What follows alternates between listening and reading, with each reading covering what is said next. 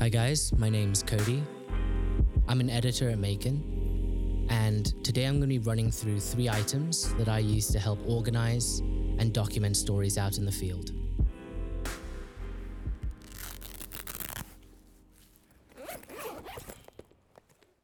First up is my camera bag.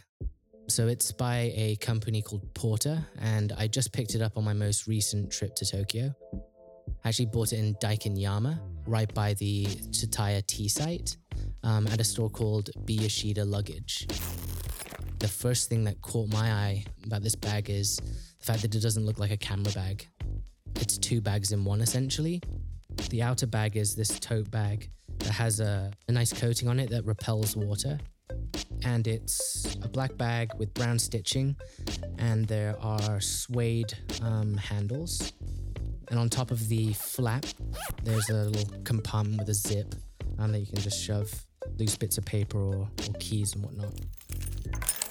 And at the bottom of the bag is this padded camera container. And then when you open that up, it's got customizable Velcro dividers, which come in handy, especially for me when I'm carrying both audio and camera gear. Overall, the bag itself offers pretty good protection. You can either store the camera in the blue camera container or have it sitting on top, which is good for when you need um, access to your camera. So if you need to get that shot, you can, you know, quickly pull up the flap and, and, and grab your camera and take the shot. Another great thing about this bag is relatively big. So on top of the camera container, you can shove, you know, miscellaneous items in there like jumper, notebook. There's a little hook for your keys. Um, so yeah, it's a, a very well designed bag, I'd say. The cool thing about this bag is you actually have you can keep your camera stored away, or you can have it sitting on top of the bag. You know, if you are out in the field and you need to get a shot real quick, you can have it in the bag so it's still secure, but you can, if you do need to get it out, it's relatively easy access. And the great thing, obviously, is it doesn't scream, I'm carrying a thousand dollar camera on me. So, I mean, that's that's the real reason why um, I've held off from buying a camera bag up to this point. It's just um, most camera bags, well, they look, frankly, look a bit ugly. And the reason I actually got this was because I always just shoved my my camera into my bag, and it's picked up a few dings as of late. So the one thing I would say is if you are storing your camera in the container and you've got a lot of stuff in your bag, that's the one annoying thing is you have to imagine if you're out out and about and you've got to pull your stuff out, unzip the case, pull the camera out, zip it back up, put all your stuff back, organize everything, put it back into the bag. That can be that can be quite annoying.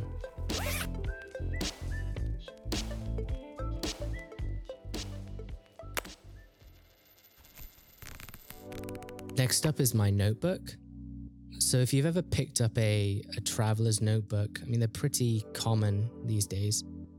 You notice there's like a premium leather that sort of wraps around the paper. And the nice thing about my book, because I've had it now for just going on three, four years, it's kind of developed this nice sheen to it just because just because it's, you know, aged nicely. There's like a nylon string that sort of keeps everything secure. I mean, this this pen that's attached to that string on my book, that's an add-on you can get. But yeah, that sort of like keeps things fastened, which is nice. And then when you open up the book, you know, you've got all these different pockets, you've got different types of paper that you can buy. So the whole book is modular and you can essentially put whatever you want into it. So I've got this fabric pouch, this Ziploc bag that I shove cards into, I've got this this cardboard divider that I can slot more loose paper into. Finally, a little compartment with a zip that has another notebook in it. So that sounds a bit stupid, but to have a notebook within a notebook. But this thing is actually kind of bulky, so it does come in handy. You know, if if I'm interviewing someone and I need to jot something down real quick.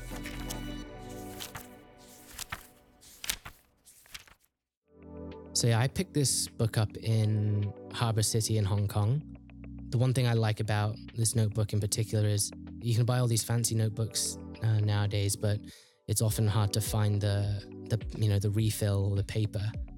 It's just nice that they've they've also got pretty good distribution on on their notebooks, and you can pretty much find. I mean, I've been to various. I've seen this paper in various cities. So yeah, it's quite accessible and easy to refill. Funny story, it hasn't always looked like this. Actually, on our most recent editorial trip, and prior to that, I literally just had three of these notebooks sandwiched in between.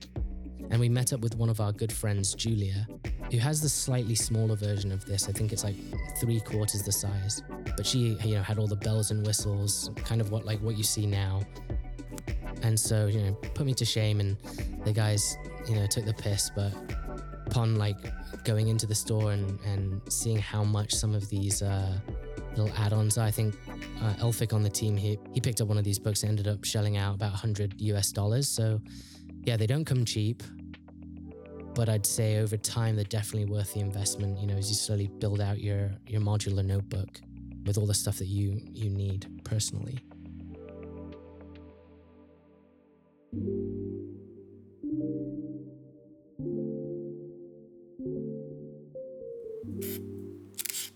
Okay, so moving on to the Contax G2.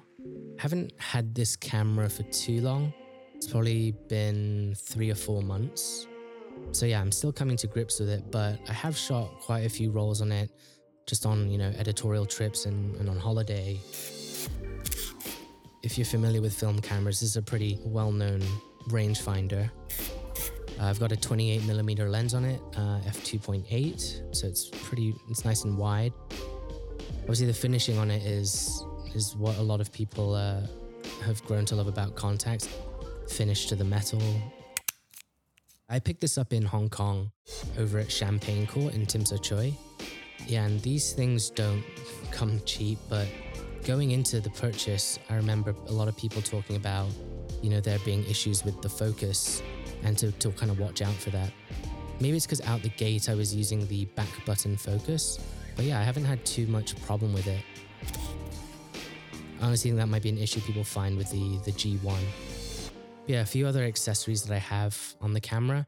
So I've got a uh, this rope strap from Leica. And the cool thing about this strap is if you want to shorten it, you can just uh, tie a knot and job done. My favorite film to shoot with on this camera are the Superia Premium 400 and the Fuji Pro 400H, I think it is. I've also got a Contax flash. Another good thing about this camera, obviously, this is the hot shoe.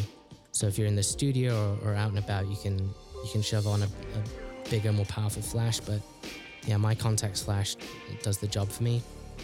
I've also got a original Contax filter and hood on there. And some cool features um, that I playing around with currently on this camera. The uh, is the double exposure. I'm still figuring that out. There's also a continuous mode on it. So if you happen to stumble upon thousands of rolls of film and want to shoot 36 shots in one go, you can you can do that on here.